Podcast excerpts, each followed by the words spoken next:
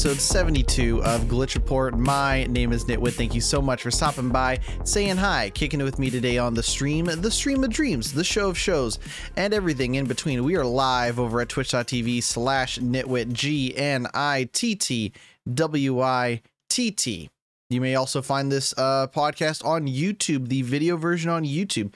Thank you for checking out my YouTube channel and for those rocking with me in your your Beats by Dre, your AirPods, your Sony's, your Sennheisers.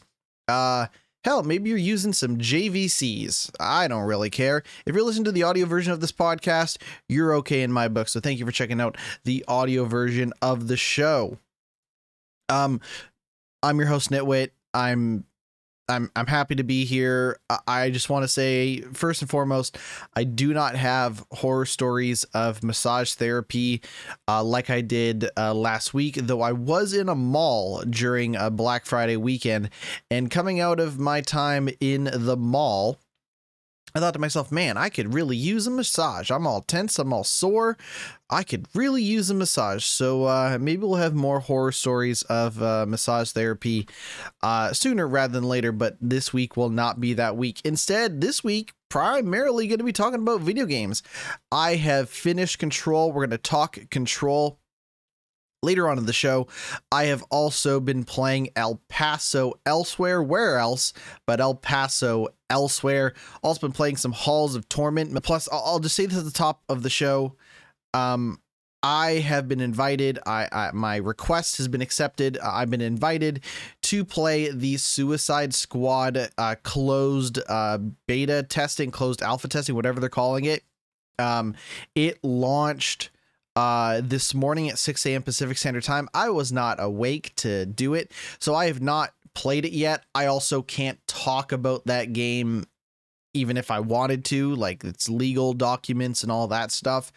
Um, so I'll be playing Suicide Squad in the very near future, but I won't actually be able to talk about it. Though I imagine that once the game comes out, I'll be able to share uh, my experience with the beta uh, well, I mean, once the game's out, the game's out, right? I'm not a lawyer, so if uh, if I do get sued into oblivion, just know that um, I always knew that the the good folks at Warner Brothers would sue my ass out of existence. Um, you know, get uh, fucking you know prosecuted by Two Face, Harvey Dent, some bullshit, um, just for trying to play some damn games. But anyways, Suicide Squad, the closed beta, alpha, whatever they're calling it, I should have read the email more closely, but I didn't. I just said, "Give me the link, give me the code, let me play this game," um, and I haven't actually not had a chance to play it. So that's what I got going on, and um, let's kick things off with news. Again, no no goofing around, no no storytelling. Let's just get into it right now. And this is an interesting article. You might be doing some holiday shopping. I know I am. The problem with holiday shopping, at least for me personally, is I am guilty of spending a decent amount of time, energy, and money on myself. I've definitely uh get myself a little treat here and there, a little you know something here and there. I mean, uh, you know, we'll we'll talk about my Black Friday games purchases in a moment, but uh I'm guilty of it. I, I can't help it.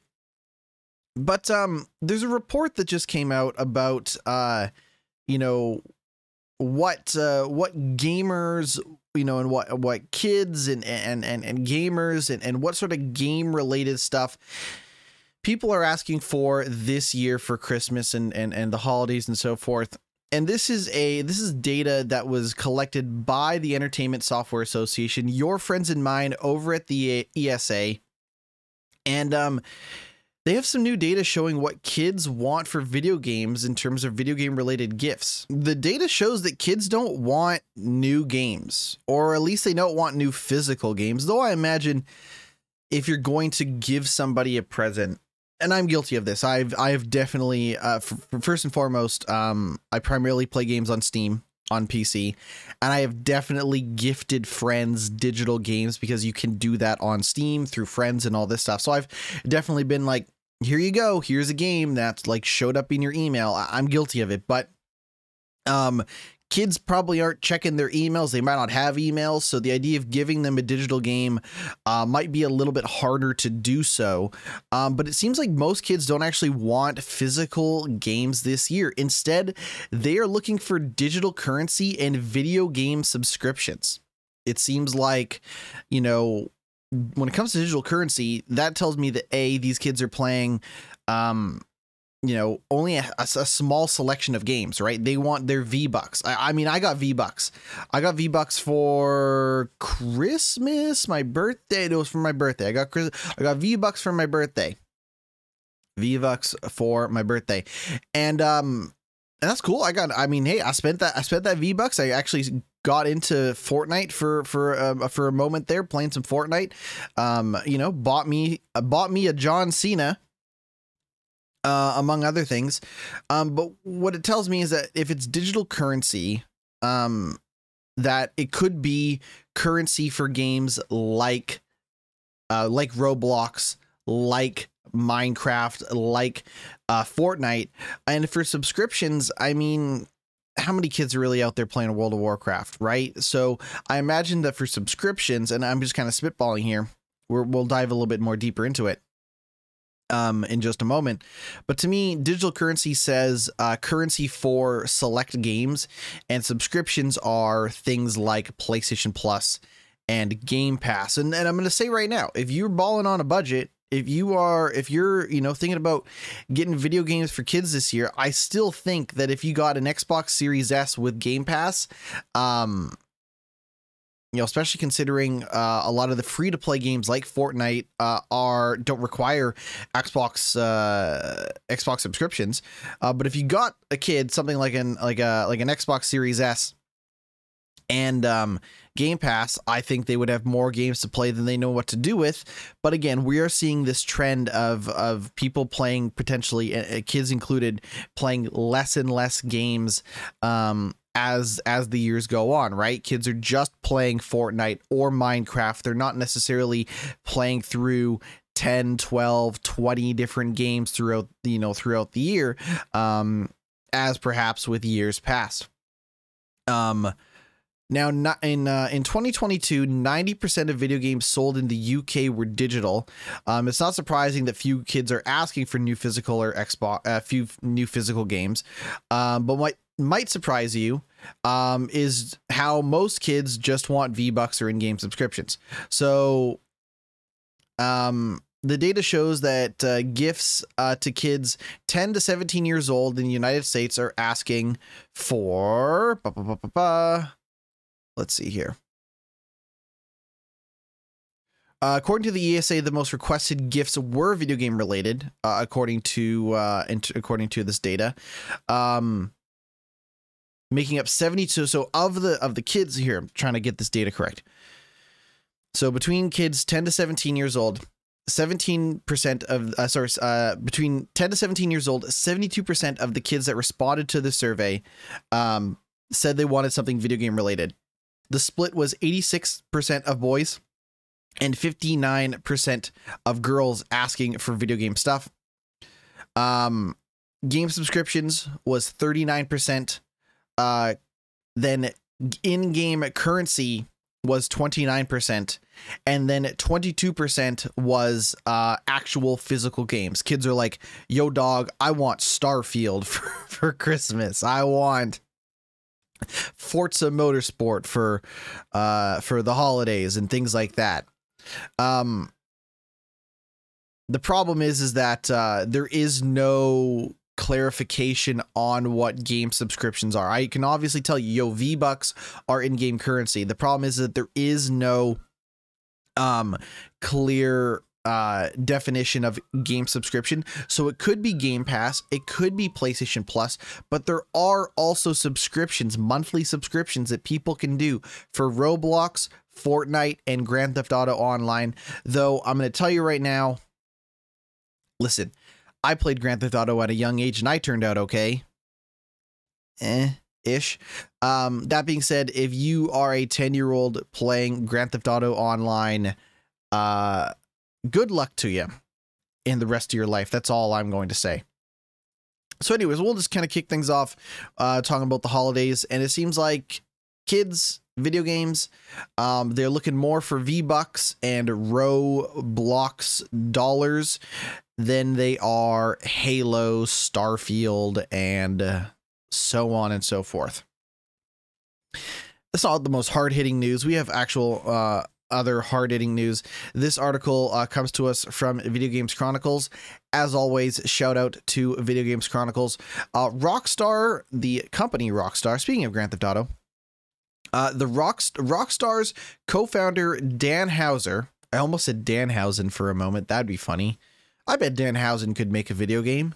I bet Danhausen make a. You know what? Before we get into this, I'm just gonna say, um, most video, uh, most wrestling video games are bad. Most wrestling video games are terrible. Uh, we know this uh, from pretty much every wrestling promotion that ever had a video game. Uh, you know, whether that be WCW, ECW, uh, uh, TNA had a video game at one point. Um, former Impact company, now known as TNA, again, TNA had a video game, WWE, AEW. If we've learned anything, is that most wrestling uh, games that try to, to simulate the playing of wrestling video games are bad. And what I'm here to tell you is that they should they should let Danhausen make an adventure game.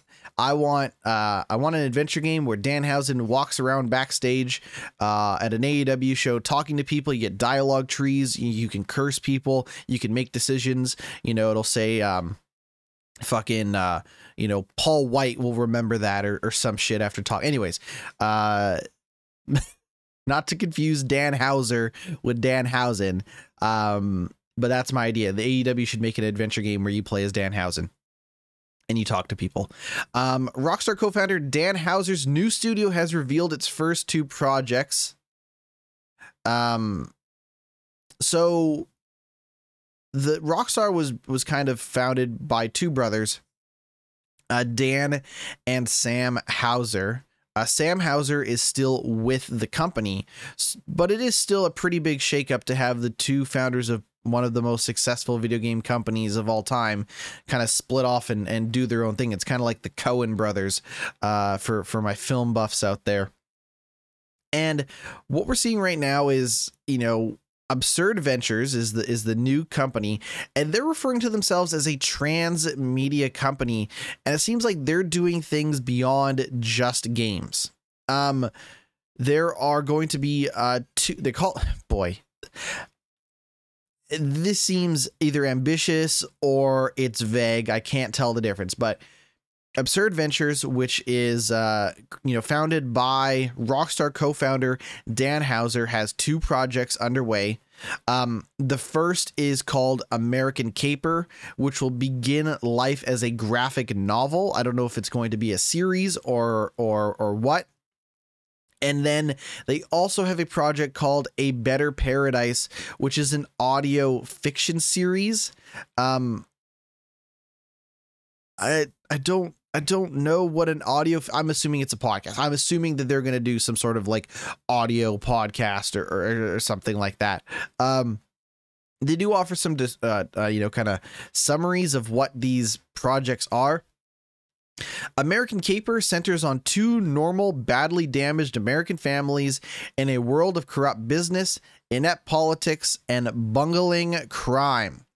Um, absurd venture says. They also said that uh, a better paradise is described as an existential uh, suspense thriller set in the near future. Um, the 12 episode series is being co-produced by qc uh, uh QCODE uh, media uh, you know, they're not the only people that are, um, you know, working on on this stuff. Lazlow Jones and uh, Michael Unsworth are also working with uh, Houser at Absurd Ventures. Lazlow Jones, um, you know, a big part of Rockstar for for for years, as well as Michael Unsworth. So some big names from Rockstar leaving uh, to form absurd adventures, uh, sorry, absurd ventures and work on this stuff. According to the website, the company is involved with creation of games, film, and TV, animated series, audio fiction, and comic slash graphic novels. We are building absurd ventures to create new universes and to tell great stories wherever and however we can. So I don't know if by universes they mean that everything that you know is a better paradise this uh you know existential near future suspense thriller supposed to take place in the same universe as American Caper. I I don't know. Um but I mean, hey, listen, like, you know, these are, you know, like, and, and when we talk about what Sam and Dan Houser uh, have kind of done, right? Um, they've primarily written a lot of the stuff uh, for Rockstar. So they have written, uh, you know, Grand Theft Auto, they've written Red Dead Redemption, they wrote Bully, they also wrote Max Payne 3. And um, here's my thing. Here's my thing if Red Dead Redemption 2 never happened, I don't think they split up. I don't think they I think Dan Houser would still be with um, Rockstar today if Red Dead Redemption never happened. As for Red Dead Redemption 2 specifically.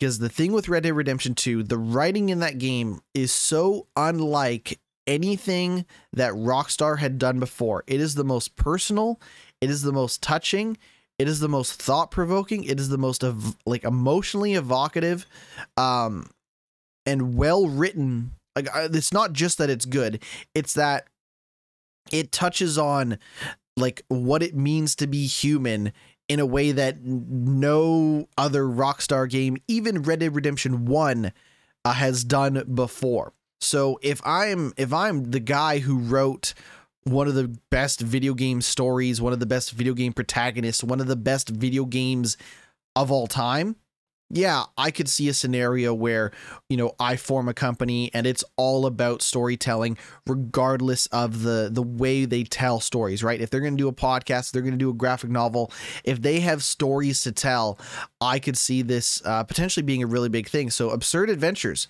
Uh, look out for Absurd Adventures uh, soon. No word exactly on when to expect this stuff other than 2024 for both American Caper, the graphic novel, and A Better Paradise, the audio fiction series. Um, speaking of Grand Theft Auto, Grand Theft Auto Trilogy. If you don't know, there were a lot of Grand Theft Auto games on the PlayStation 2. When we talk, there were more than three. But when we talk about the Grand Theft Auto Trilogy, we are talking about Grand Theft Auto 3, Vice City, and San Andreas. That's kind of what we refer to as the Grand Theft Auto trilogy. It isn't 3, 4, and, and 5 or, or, or whatever. The trilogy is 3, Vice City, and San Andreas. Now, those games were remastered and and basically put together as the trilogy, the definitive edition. You can buy those games on PC. You can buy them on PlayStation and, and, and PS5 and Xbox and all this stuff. Okay. Um, and I don't know. I'm gonna go to Steam. I, eh, you know what? I'll go to PlayStation. You know, they always say fact checking ruins podcasts. It completely destroys the flow of a podcast, but I'm going to double check anyways. Okay. So it'll probably be on sale if it isn't on sale at some point. But um, you can go buy the Grand Theft Auto, the trilogy, the definitive edition on PlayStation. It will get you um, all three games. You cannot buy them separate. At least it doesn't seem like you can here. You'll get all three games. The point is, is that there's going to be another way to play those games if you want, because they're coming to Netflix. I'll say this again: Grand Theft Auto: The Trilogy, the definitive edition, is coming to Netflix December 14th. Um, now you might be thinking, GnittWitt, Netflix has games. Yes, we've talked about this before, and I know when I when I actually re- started to see some of the reception to the story, a lot of people were like, "What? I can play Netflix has games? What the fuck? What is going on?" Right? How do I play Netflix games? Well, I will say it again because Netflix has done a poor job of doing it if you have a Netflix subscription, you can play it on your Android device, you can play it on your phone, you can play it on your iPad, whatever, right? and it and it will support um, controllers as well. So yeah, you might be playing iPad on like a you know you might be playing Grand Theft Auto on like a 10 inch iPad, but you can play it on a controller if you would like. And there those are coming for free as part of Netflix's kind of growing uh, games library. Um, they also talk about their you know uh, cloud streaming stuff. But December 14th, you can play GTA 3, Vice City, and San Andreas on Netflix. Dragon's Dogma 2, the sequel to Dragon's Dogma, now has release date. That is March 22nd, 2024. They had a showcase showing off more of the game. And there's really two things to note here March 22nd, 2024. And also, Capcom is referring to this as a premium game, a premium, like next generation game. It is going to be $10 more than their past games. So, you know, in in the United States, uh, Street Fighter and Resident Evil were 60 bucks. It is going to be a $70 game this time around. And honestly, I think it makes sense. People are in Dragon's Dogma the first game had such a was such a slow burn in terms of positive word of mouth that Dragon's Dogma is probably hotter now than it was when it came out. So the timing is perfect for this sequel. I think people are really excited for the sequel. I am not the biggest Dragon's Dogma guy, but then again, I've never really played too much of it. I did briefly play a demo of it. Um, but it seems like you know this is hot and i think it makes sense to strike while the iron is hot and uh, make that game a full price game so not much else to say. The action RPG sequel coming out March 22nd, 2024. I forgot to add this uh, to the show. We'll quickly cover it now. So, Sony is, as we talked about, working on a variety of live service online multiplayer games, including the Last of Us multiplayer game that may or may not ever see the light of day at this rate. And one of the things that they've been working on is a Horizon massively multiplayer online game. Um, and there was a report that kind of talks about more of that game. But with that report coming out, Sony has now announced a strategic partnership with NC Soft. If you don't know NC Soft, they are a company that has a lot of expertise in uh, kind of massively multiplayer online games. Um, a you know they are the they're the arena net people so they do games like um uh, uh, Guild Wars, for example, Lineage. Uh, they also have done City of Heroes, City of Villains. They are a uh, a you know kind of expert in these uh, online games. They're also working on uh, Throne and Liberty, um, just to just to name a few. They also did WildStar. I mean, WildStar's maybe not the best example because it's not around anymore. But Guild Wars, Guild Wars 2, Lineage uh, 2, to name a few. So Sony teaming up with the uh, Korean uh, giant when it comes to uh, online uh, games as part of a strategic global business partner. Um, it was claimed at the time that the project, uh, this of course being the Horizon MMO, um, would be developed by the South Korean company behind the Lineage and Guild Wars MMO series and target the global market as part of Sony's push into live service games. Um, so basically confirming that NCSoft is handling the development of this Horizon MMO. Uh, Jim Ryan said, uh, I guess as the door was hitting his ass on the way out, uh, Jim Ryan said, Partnering with NC Soft advances our strategy to expand beyond console and broaden PlayStation's reach to a wider audience. Uh, like uh, Sony Interactive Entertainment, NC Soft shares a similar vision in creating high quality, impactful entertainment experiences for players everywhere. And together, we're excited to collaborate to push the boundaries of gaming further. Sony recently confirmed that it had uh, halved the number of live service games it's planning to release by March 2026 from 12 to 6. But here's the thing if they're, I think this game comes out sooner than we might think. I'll, I'll tell you why. Sony is is is struggling with kind of an identity crisis as relates to how it's going to get these games out, how they're going to be monetized, how they're going to be sold, what's going on, right? I think if you were to hand off development to uh, somebody like like NCSoft, I think they take a lot of the risk, but I also think that they already have a good idea of what works and what doesn't. Guild Wars is still going. Guild Wars 2 is still going.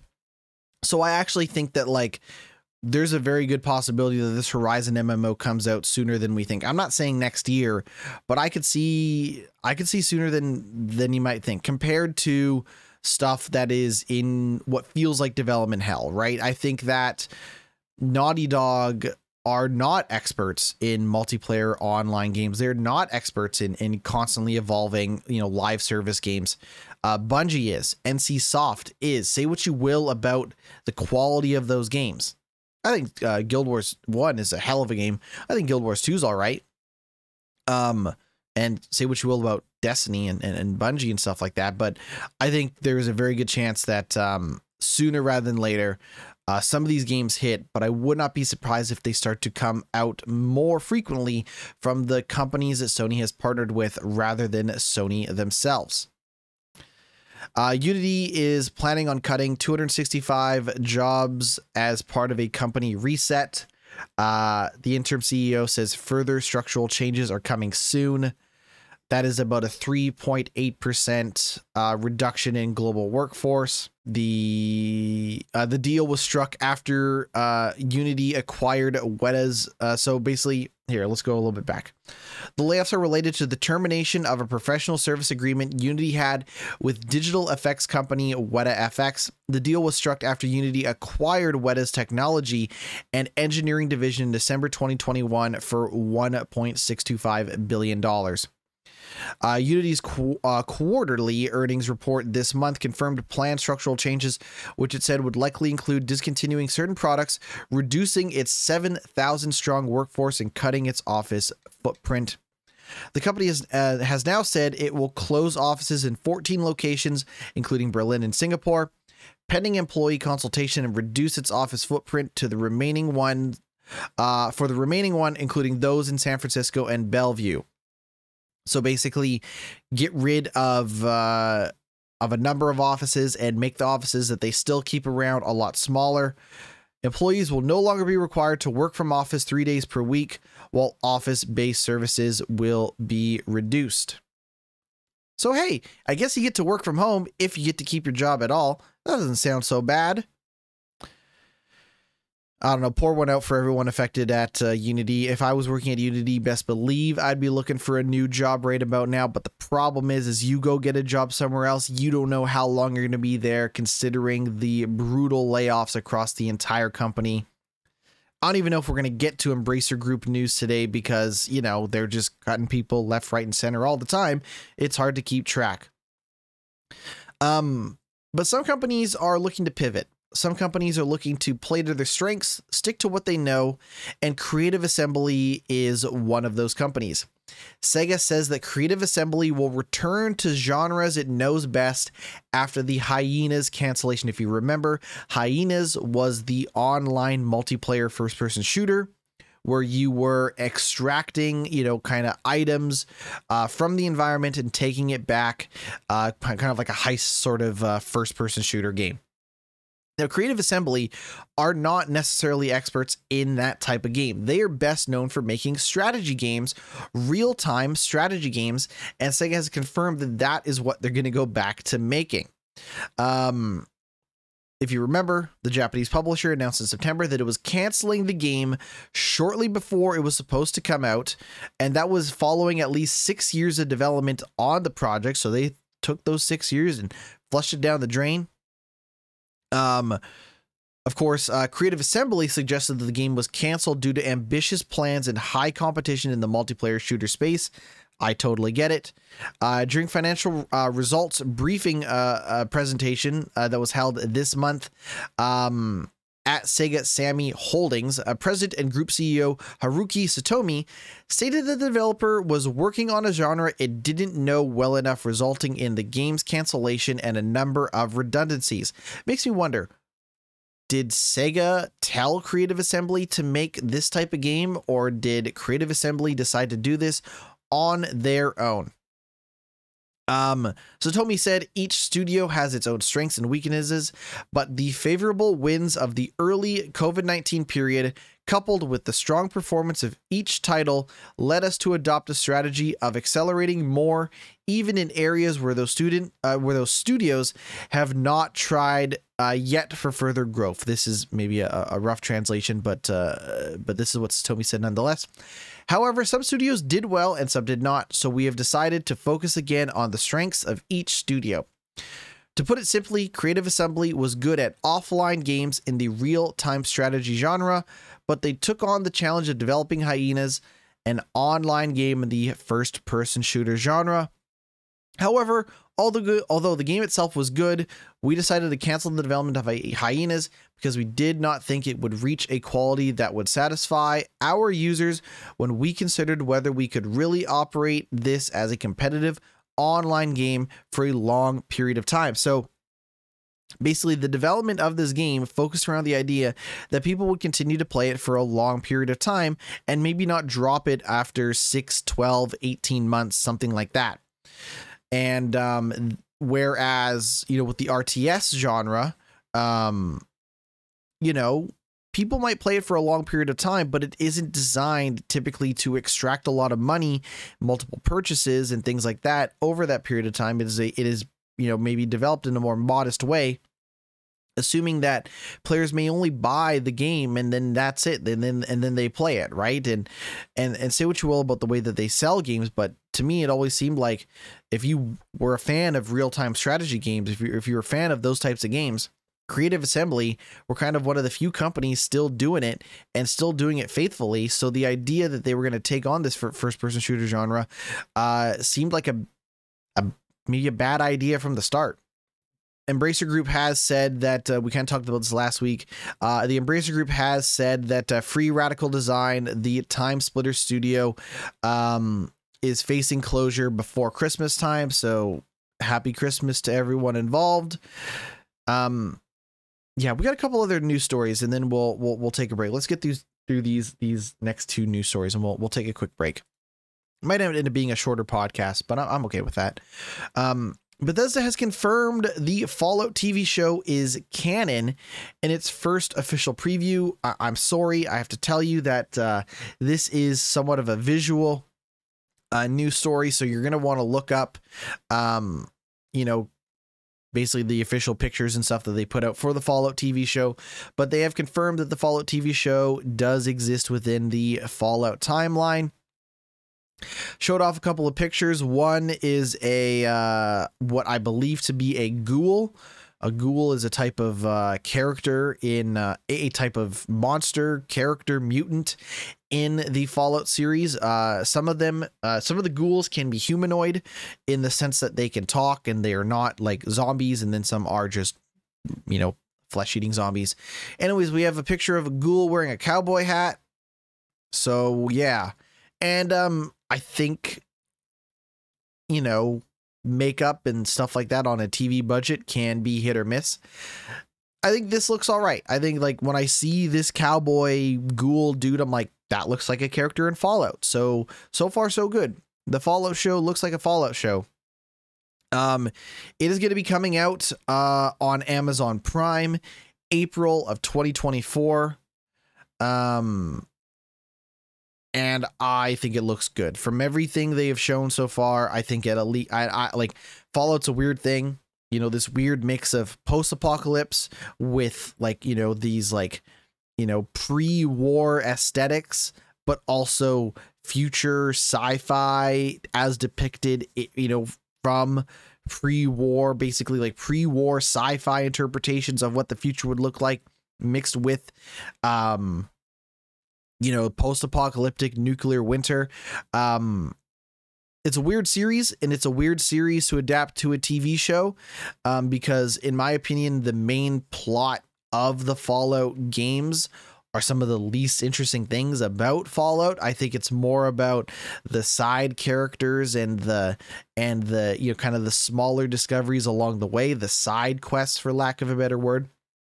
Um, but I'm willing to give this a shot. I have Amazon Prime and I'm not going to give it up anytime soon. So I'd be uh, willing to check out the show when it comes out April 2024.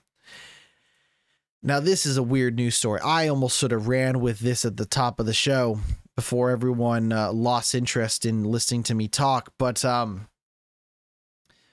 Starfield is a game that some people like, some people don't like, some people f- hate. But I don't know how many people love Starfield. Like I, we talked about the game of the war, game awards you know, uh, some time ago. I just can't imagine a scenario where somebody says Starfield is the greatest game of 2023. I, I mean, some of those people might exist.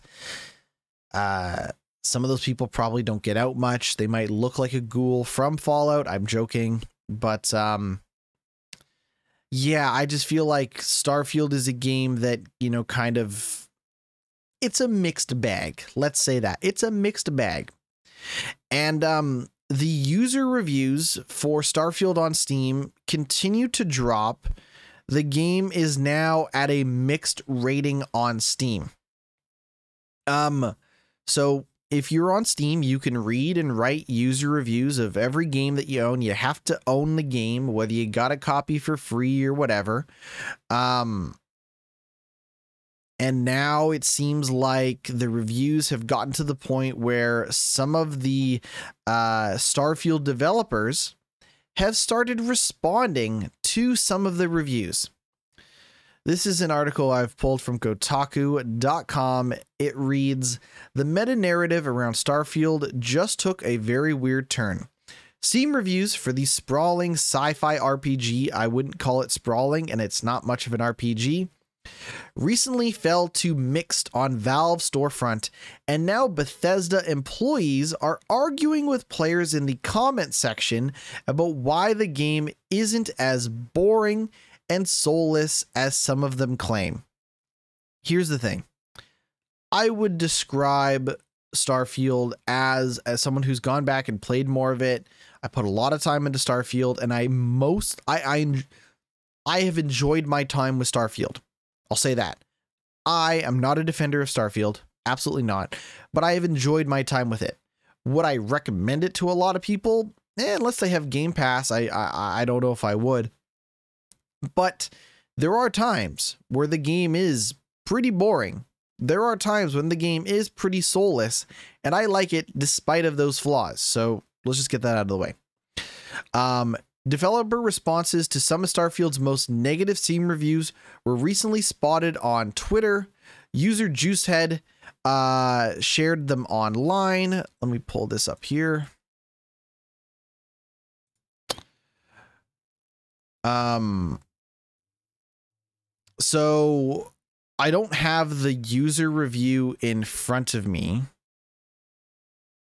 but I have a response uh, Bethesda underscore Falco Yamoka, which has a developer tag on it, gave this response on November 9th. They said, Hi there. So I, I don't have the user review, but here's the response to the user review. Uh, this developer from Bethesda wrote, Hi there. Thank you for taking the time to provide your review. We are sorry to hear that you were disappointed with encountering many loading screens while playing. This is in regards to the fact that while it is a game about traveling through space, landing on other planets on your spaceship, you don't actually spend a lot of time flying in space. You instead spend a lot of time picking icons off a loading screen and teleporting and fast traveling there, watching a loading screen in the meantime. So, for a space and sci fi game about traveling to different planets, you don't do a lot of that. Instead, you just mostly load up the locations from time to time, hence why you see a lot of loading screens. Um, the developer continues While there may be loading screens in between fast traveling, just consider the amount of data for the expansive gameplay that is procedurally generated to load flawlessly in under three seconds. We believe that shortcoming will not hinder our players from getting lost in the world we created. Starfield is an RPG with hundreds of hours of quests to complete and characters to meet. Most quests will also vary on your character's skills and decisions, massively changing the outcome of your playthrough. Try creating different characters with different backgrounds and characteristics that clash or are opposite of, your previous character. You will feel like you are playing a totally different game. Put points and different skills from a character you've previously created, and you are now faced with completely different decisions to make and difficulties to encounter. There are so many layers to Starfield that you will find things you've never uh, knew were possible after playing hundreds of hours. Even after completing the main story, your adventure doesn't end. You can continue on to New Game Plus to continue exploring Starfield and all that is out there. You can send further feedback to development here at a link. Never stop exploring Bethesda customer support. Th- these aren't simple fact checks or brief comments. These are multi paragraph rebuttals that read like a potential Bethesda customer support person working off of a script. Uh, one of the quotes from uh, the user review said, The story is as generic as it gets, and the gameplay gets boring. And this is from a user who posted a review uh, to Steam on uh, November 27th, the user had amassed 75 hours of playtime. So they played Starfield for a significant chunk of time. They said, I wish there was a reason to even bother exploring planets and building outposts. Everything is fun until you do it once, then it's all repeating. Uh, then it uh, then it's all a repeating soulless chore. Um other responses are much more pointed, with Bethesda pushing back hard on criticism of Starfield's 1000 planet galaxy as boring.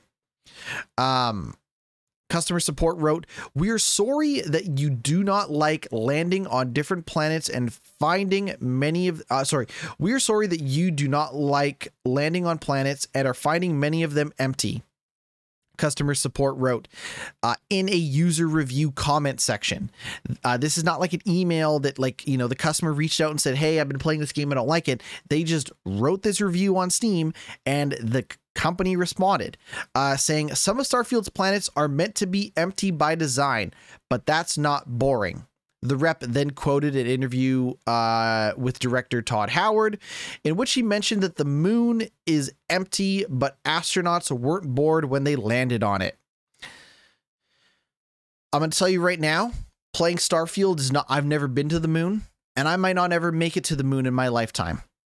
I'm 29. I don't know if I don't know if I have enough time left to make it to the moon, but I'm going to tell you something right now. Playing Starfield is not like being on the moon. Okay? Not even close. All right. Starfield is somewhat of an empty, soulless, boring video game. Okay. If I went to the moon and it was as boring and soulless as Starfield is, I would still be like, yo, dog, I'm on the fucking moon. Okay. I'm going to hang out with Buzz Aldrin. I'm going to hang out with, uh, you know, Armstrong, everybody. All right. Lance and Neil. I'll hang out with both those guys on the moon. I don't give a fuck. Todd Howard really putting his foot in his mouth by saying the moon was empty, but astronauts weren't bored when they landed on it. That's, of course, assuming you believe that the moon landing was real. Anyways, another Beth. We're going to keep going with this because this is such a funny news story. Another Bethesda customer support response pushed back on a review critiquing the game's many loading screens for how they interrupt space travel um, oh, this is the same quote that we pulled. Um, and then this is what we should actually get to. So, uh, Steam reviews can make or break a game's long term success on the platform, especially if they dip into the dreaded mixed category with less than 70% positive feedback, at which point the rating goes from blue to danger zone yellow and Starfield recently crossed that threshold in a rush of new sales ahead of the Thanksgiving holiday weekend.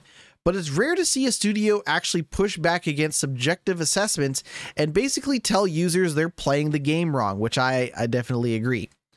Um, but it's far from a bad game. It's clear the long-awaited space RPG from makers of Fallout and Skyfield, uh, uh, Skyfield from Fallout and Skyrim hasn't blown away everyone like some fans might have hoped. Um, Kotaku's review lays out both the good and the bad. Um, but also the game was not, mm, you know, really represented in the Game of the Year nominations, which I think makes sense. And um, apparently, the amount of players still playing it on Steam continues to shrink. So, as reviews get worse and worse, the player base continues to shrink. It isn't an online game, so you can play it by yourself. But the other thing is, they haven't added new content. So, like, I've played like 100 hours of Starfield. I've not seen everything there is to do in Starfield, but uh, at some point, I'm going to move on and I'm going to play something else, even if I haven't put, you know, every planet through its paces and shit like that. Also, I'm going to tell you right now if you've seen, I don't know, there's like a thousand planets. Um, once you've landed on, I don't know, 30, 40, 50 planets, you've seen them all. No offense to no offense to uh, uh, Bethesda, but you can't fool me. You land on enough planets in Starfield, and you have pretty much seen everything that that game has to offer in terms of all the planets you'll see, all the places you'll never actually get to. Let's take a quick break. When we come back, we're going to talk about Control, El Paso Elsewhere, Halls of Torment. Stick around. We'll be right back. Hello, welcome back to the podcast. All right, let's do this for real this time. For real reals. Um, I finished up Control. Last week I was pretty close to the end and then I finished it. I also went through and played the DLC uh, for Control that ties it to Alan Wake. Now, there is some brief mentions of Alan Wake during the main game in Control, but it isn't really until um, you actually get that DLC where it's like you eh, without spoiling anything, it's very much like, yo, dog, let's do some Alan Wake shit. So I finished up Control, and I'm I'm gonna tell you something. I'm gonna tell you something.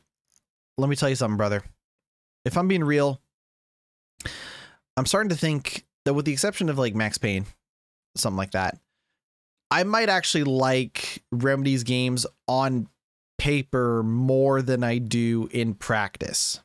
Right? There's just between Alan Wake 1 and Control, there's just a couple of things between those games that really get in the way of my ability to completely enjoy them. In the case of control, I think it's navigating some of that environment. I think it's um you know some of the uh, weird difficulty spikes in combat. I think it's how much combat there is. They know that it's a better shooting and playing game, so they throw what feels like a lot more combat at you, especially during uh, the DLC.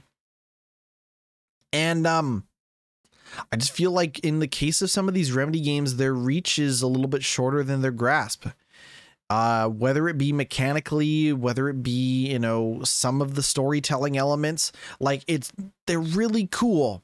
They're really cool. And I want them to continue making great games. Um, but I have come out of Alan Wake 1 and Control wishing I liked it more than I did. So that's why I did not end up picking up Alan Wake 2. I was very much gung ho, like, let's finish Control, let's play through Alan Wake 2. Um, and I still plan on doing it, but I think I'm going to wait until it's at a significantly reduced price on the chance I bounce off of Alan Wake 2 for any reason.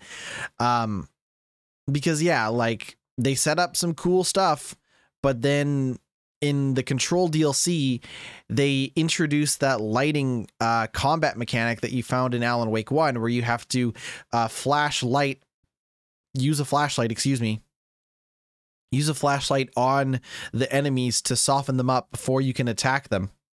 And it's like, ah, oh, that was some of the worst stuff in Alan Wake 1.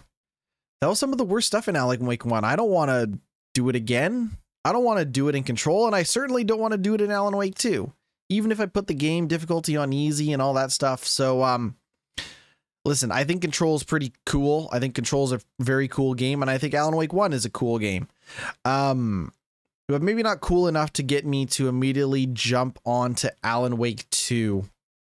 Um, though I would like to see what they do with, you know, it's their most recent game. It, you know, it's, you know, Control's a few years old and, and, uh, you know, Alan Wake 1's even older than that.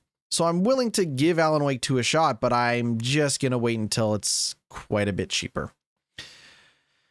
So on paper, you know, Control is very much influenced by things like X Files and the Twilight Zone and um, you know that sort of stuff with with action you know decent action shooter gameplay with crazy power-ups and abilities and and a big wild you know environment to explore um but what if someone took those influences you know what if someone was influenced by remedy what if someone said, you know what, I really like the type of games that Remedy makes, Alan Wake, Max Payne, Control, that sort of thing. What if I tried to make my own interpretation of a Remedy game? And that's exactly what El Paso Elsewhere is. El Paso Elsewhere on paper is like what if Mad Max was for the PlayStation 1 um in a couple of ways. One, it is a the the art style i think it's a really nice looking game but it is a very low polygon like there's you know not a lot of features to the characters when they talk you can't see their mouths moving stuff like that. They're kind of blocky kind of you know again very ps1 looking. Um however the lighting is really really nice. They have some really nice modern you know kind of tech in terms of you know uh, you know, particle effects, um, you know, lighting and, and, and depth of field and stuff like that. So it's kind of like old school PlayStation 1 looking game with very modern effects on the game, right? It's not photorealistic looking dude, but it is really nice looking lighting set against a very polygonal looking environment. So that's why I would say, even though Max Payne 1 came out on the PlayStation 2, I'd almost say that this game looks older than like a Max Payne 1 from a polygonal uh, standpoint. Uh, from a lighting standpoint, it looks very, very modern and nice looking, though it doesn't have ray tracing or anything like that. So, El Paso Elsewhere is a third person shooter action game where you play as James Savage. And if you're thinking, wow, James Savage kind of sounds like Max Payne, that's what they're going for. And some of you have heard this one before. The main protagonist of El Paso Elsewhere, James Savage, is a dual pistol, slow motion dive shooting, painkiller addicted, uh, you know, sad man with mental health issues. Saw me if you have heard this one before. It's very much, hey, what if we made a character that's a lot like Max Payne? And he does a lot of the Max Payne stuff. In fact, he kind of has the trench coat and like, you know, kind of like, you know, uh, outfit that Max Payne has worn in the past. So very much James Savage, um, you know, he is you are dual wielding pistols, you are jumping sideways, you're entering slow motion, you're rolling, you're jumping, you're shooting uh, in slow motion, and you're taking painkillers to recover your health. This game is Mad Max, at least on paper, written all over it. But there's a twist. Uh, James Savage is a vampire hunter. He's not like, you know, a cop the way that uh, Max Payne was. James Savage is a vampire hunter. And uh, he has been brought to this uh, shitty little motel in the middle of El Paso, Texas, where the Lord of Vampires has put a plan in motion to end the world. James Savage. This vampire hunter finds himself, this painkiller addicted vampire hunter, finds himself in the middle of El Paso, Texas, uh, uh, hoping to stop the Lord of Vampires from ending the entire world. But there's a twist. The twist is made pretty early on, so uh, I'll just say the Lord of Vampires is also your ex girlfriend. So you start to see pretty early on that uh, while it the, the gameplay is very much Max Payne shooting, you know, sort of things, you can see that pretty early on El Paso Elsewhere's uh, you know, kind of influences go beyond just, hey, Remedy made Max Payne, we really like Max Payne. Right? Because El Paso Elsewhere has a lot going on. Like like in practice, once you play it, there's far more to El Paso elsewhere. Um, the the sum of its parts are are really what makes this game shine, what really makes this game special. Um, you get a couple of different guns. You get pistol. You get a pistol. You like dual wielding pistols. You get a shotgun.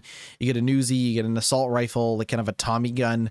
You get um, a couple of different guns um, in the game, and basically they're very linear. You know, get from A to B levels where you're running around shooting various creatures of the night. Uh, the the the setup is that this uh, this motel in El Paso, Texas, has been taken over by the Void and it is it is basically made there's there's like physically on the outside just like with the oldest house in, in control the outside of a, this motel just looks like a regular motel but um, there is this kind of mystical uh, elevator that's taking you from floor to floor in this hotel and it's twisting and turning and you know kind of warping the physical properties of this hotel of this motel excuse me um, while uh, your ex-girlfriend uh, dracula the lord of vampires prepares to take over the the world and end it.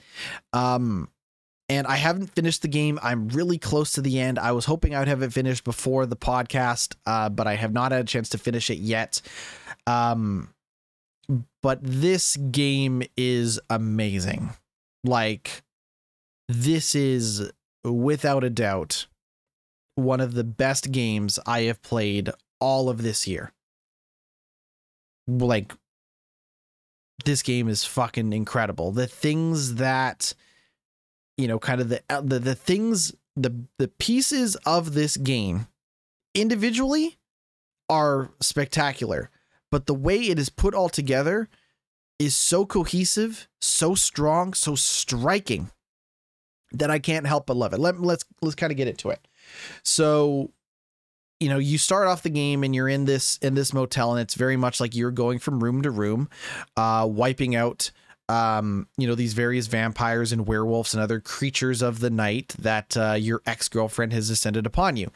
But it doesn't take long for it to become very weird, right? You'll enter into a bathroom, and this bathroom has like like hundreds of toilets stalls in it and you're like wow this is a really weird and big bathroom and oh every door in this you know every door in this bathroom is exploding because a werewolf is jumping out of this um of this bathroom stall to, to kill me and and there's pills on the counter and all this stuff. And um like I said the the environments can become very warped and very twisted and very weird um uh you know kind of skewing from the actual physical properties of the motel so you do get a lot of that, you know, flavor of Remedy where it's like, oh, like the the world of of of control and Alan Wake get twisted by the realities and uh, by reality and distortion, and El Paso does that as as well, but they're doing it with a variety of environments and not just that you're in an office building. It's not just that you're running through the woods like in in Alan Wake. This is like, oh, um, again an example is like i was in the motel and then i opened a door and inside this motel is now like this like ancient egyptian pyramid tomb that i'm now shooting my way through. Or um this like victorian castle also has like a pre world war ii like meat processing plant in it. And there's just a bunch of like frozen meat lockers that i'm shooting you know uh, vampires in and, and stuff like that. And um the game does a really good job of of giving like emotional story context for why the environment is the way it is why it is shifting why it's twisting why it's turning. Um and uh, like any good noir character, uh, James Savage has a lot to say, both uh, in terms of inner monologues, both in terms of kind of fourth wall breaking, talking to the camera, talking to you, the player. Though they never like address like, "Hey, this is a video game," but like he, there are times where he's like, thinking you're talking out loud and then in a cutscene he will turn to face the camera to finish his his train of thought and, and stuff like that and um the voice acting is incredible. The voice acting is so fucking good. Like it is, it is, it is like uh, you know, James Savage, the, the character, definitely slowly begins to lose his mind over the course of the game in terms of you know being physically exhausted fighting all these monsters um you know reliving moments from the relationship with his ex-girlfriend. Um but it is so it's so raw it's so vulnerable it's so it's so effective. And it's not just his voice acting it is the voice acting of the of the you know, of Dracula uh, of Janet Drake. Uh he he he he meets her as Janet Drake and then discovers that she is actually Dracula um, and again, I, I'm not spoiling the stuff because the story is actually a very slow burn. Like they kind of get a lot of that stuff out of the way of like he was a boy she was a girl but she was actually a vampire. And then they kind of very slowly get into the the disintegration of that relationship of that romance and stuff like that.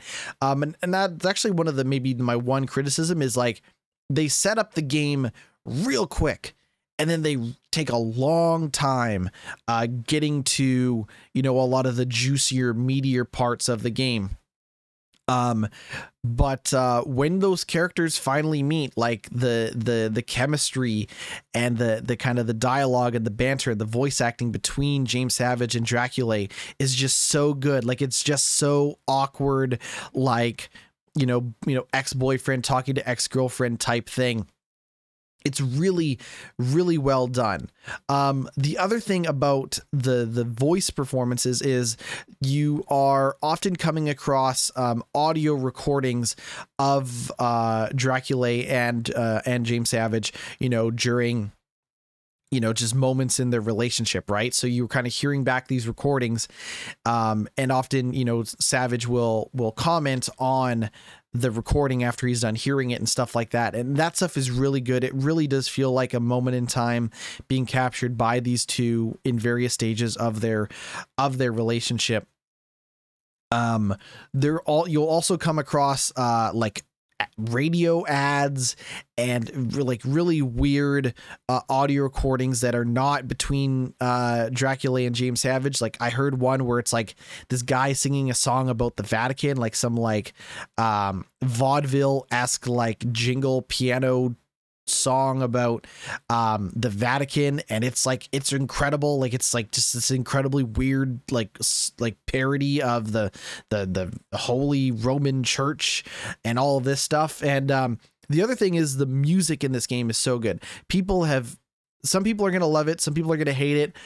I think it's incredible it is a mix of of of instrumental hip hop, of vocal performance hip hop, and also a mix of like alternative rock and electronic music, and it just it works so well.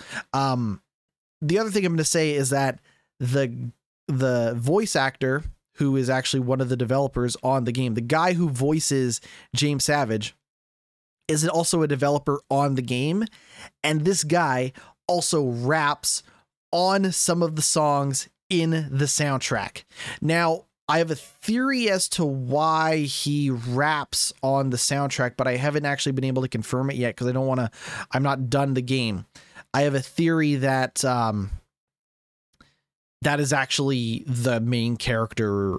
I I suspect that James Savage, the vampire hunter, the guy who is planning on murdering well not murdering it's not really murder if if she's a vampire i don't know how it works but the guy who is fighting through these demons and and and werewolves um who's the the main character who is planning on killing his girlfriend to stop the end of the world i believe that he also moonlights as a rapper and that is why the main character's voice actor also raps on the soundtrack for some of the levels. This is what I suspect is that he's not only a vampire hunter, but he's also a rapper. This is what I think. Anyways. And I think the rapping is is is it's weird. The the there's like a song about um there's a song where he's rapping about like human ice cream sundaes like oh I got like eyes and I'm making a sun I got human eyes and skin and I'm flesh and I'm turning this flesh into a sundae. and like it's weird and it works. Like it's it's really evocative. Like uh, some people are uh, I've I've seen people on Steam describe the rapping and the and the music as cringe. And um maybe it is a little weird maybe it is a little off-putting but it just works. Like it, in a in this scenario where this ex-boyfriend is slowly losing his mind in this motel as he fights demons and monsters like rapping about ice cream sundaes made out of human flesh isn't isn't that weird in the context of everything else in the game.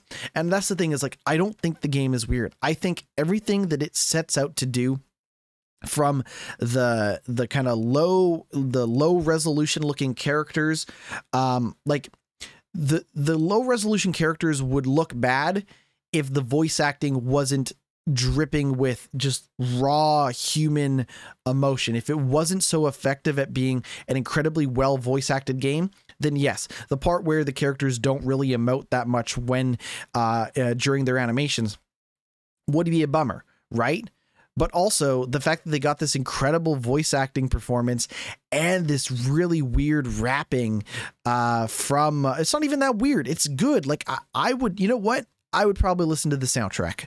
I like rap uh, and and weird alternative rap and all this stuff. I would probably listen to this soundtrack but um but more importantly like it is evocative and it works and even some of the instrumentals uh, are really really great as well. And there's a ton of you know uh, moments where like the soundtrack really matches up with the environment that you find yourself shooting your way through and and all of this stuff. And um, like i said there's some really funny moments uh with you know James Savage's very dry um you know kind of observations on the world. Like there's there's times where he's talking to himself. There's times where he's commenting on what's happening what he just did.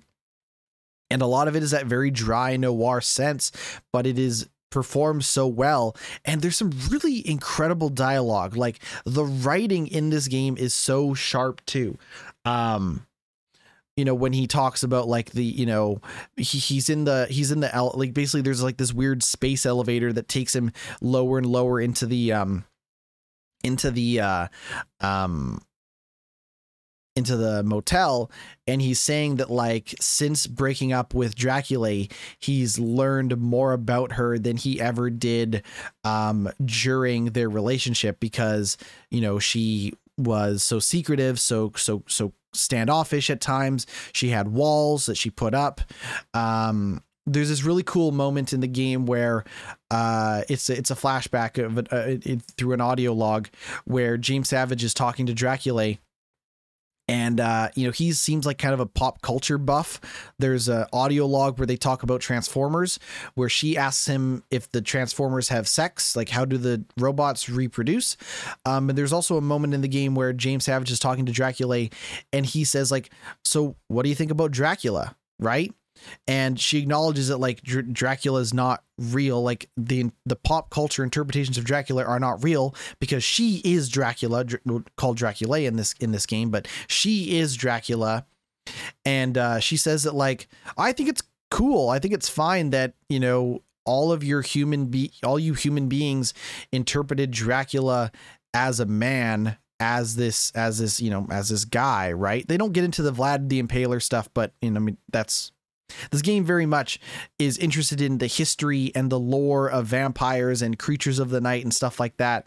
But there's really cool moment where she says, you know, that she's okay with humans interpreting Dracula as a as a man because it means that her work as a vampire, her legacy as a vampire has transcended her her sex and, and her sexuality. And it's she's transcended being a woman to instead being this this legendary monster. Um and she's okay with her being interpreted as a as a man because what matters to her is her legacy as a as a vampire. Some really cool, really cool stuff like that um, in the game, and um, I think the shooting is I think the shooting is good. I think the shooting is definitely serviceable. Um, there's definitely a lot of combat in that game. That game is you know not really about exploring the environment and doing puzzles. It's about hey, I found a key. I shot a bunch of monsters. I found I opened the door that was locked by the key that I found. I got out, rinse and repeat. The the the levels excuse me the levels can be pretty uh, linear the levels can also be pretty quick there's like almost like over almost 50 levels in the game so it is definitely uh you know pretty quick in terms of get you know get in shoot a bunch of monsters get out cutscene or maybe you discover an audio log and, and stuff like that and um god i just love that game. God it's just uh, uh, like from its interpretation of um you know kind of failed romance and and and breakups and and, and things like that like to it exploring a variety of you know the nature uh na- the nature of, of vampires and, and and dracula and stuff like that to it just being an effective you know kind of gritty noir you know character piece. Um el paso elsewhere is fucking incredible it really it really really is. And i'm so close to being done and i can't wait to uh play through some more of it and, and finish it up. But uh that story is the story is so good. The writing is so good. The characters are so goddamn well written and voice acted. Um like the, the gameplay is what it is. Like it's it's you shooting monsters. There is a twist. Actually i'll say this. There is a twist so you can dual wield your weapons. You can take pills to recover health. Um, you can slow down time. You can dodge. You can shoot. You can jump. You can roll. But there's also a stake, uh, like a like a melee stake attack, and um, because you can sometimes be overwhelmed by various monsters, um, the stake is a one hit kill. But you do have to find you know things made of wood in the environment like i destroyed a piano and that had a stake in it um, and that allows me to do a one hit kill but you use the stake every time you um uh kill an enemy in the game and you can only hold so many stakes you can only hold so many pills. The other thing i'll say is that the reloading in the game is fairly deliberate like if uh, you will probably waste most of your slow motion uh, energy, which regenerates as you kill monsters. But if you are reloading while in slow motion, you will basically be completely out of ammo. uh, Sorry, be, be completely out of uh, slow motion uh, power by the time you're finished reloading the gun. The game very much wants you to reload thoughtfully reload consistently and make sure you have a full you know clip of ammo before you start uh, using your slow motion because you know he has to load the shotgun shells individually right? He has to his pistols are dual dual wielded so he has to reload both pistols right? Um he has to uh you know you know cock back the Uzi and reload the clip and do all of that stuff when he uh, reloads his Uzi. So it definitely can be a little slow to reload some of the guns. You do get like I don't know, like maybe eight or so weapons, eight or nine weapons in the game, and you do get that stake in case you want to get up close and personal, or if you're being surrounded by um, enemies. It also seems like if you if you stake the enemies and they're close together, you can actually multi kill enemies with the stake. So I've definitely done you know, uh, I've killed two vampires with one stake and, and, and two werewolves with one stake and, and stuff like that. Um, but yeah, I don't even know what else to say. Like El Paso Elsewhere is, uh, is just terrific. It's, um, it's currently out on Xbox and, uh, PC. I imagine it will come to PlayStation eventually. It's like 25 bucks. Um, I am, I want to say it's like 25 bucks and it's about an eight hour ish long game. I'm about six and a half hours into the game, but I think it's roughly about a seven, eight hour long game, depending on um, you know, how quick you are through the levels. Uh, for 25 bucks, it I don't think you're gonna find a better game for that price this year. Honestly, like if you're okay with like some Max Payne style shooting, like if you're okay with the game being heavily influenced by Max Payne, but then venturing very far off into being its own thing. Uh, El Paso Elsewhere is is unbelievable. Like I've I've loved I've loved individual pieces and parts of the game, and I love what that game is as a whole. I cannot recommend El Paso Elsewhere enough. That is one of my favorite games of this year. And then finally, the game that I'm like kind of slowly picking at is Halls of Torment. Um, if you remember last year, one of my favorite games of last year, my game of the year, in fact, was Vampire Survivors, which is kind of this arcade action survival game where um, you are leveling up your character. Basically, you're going on a run, right? So you are between, you know, you start up a, a new game, you pick a character, you start fighting some monsters and you'll eventually level up and unlock new abilities and new weapons. Um, but once you die, you have to restart everything over. But you will carry some upgrade materials, money, and stuff like that into the next game to make your character more powerful. And Halls of Torment is that. It is a survival, you know, kind of action arcade sort of game.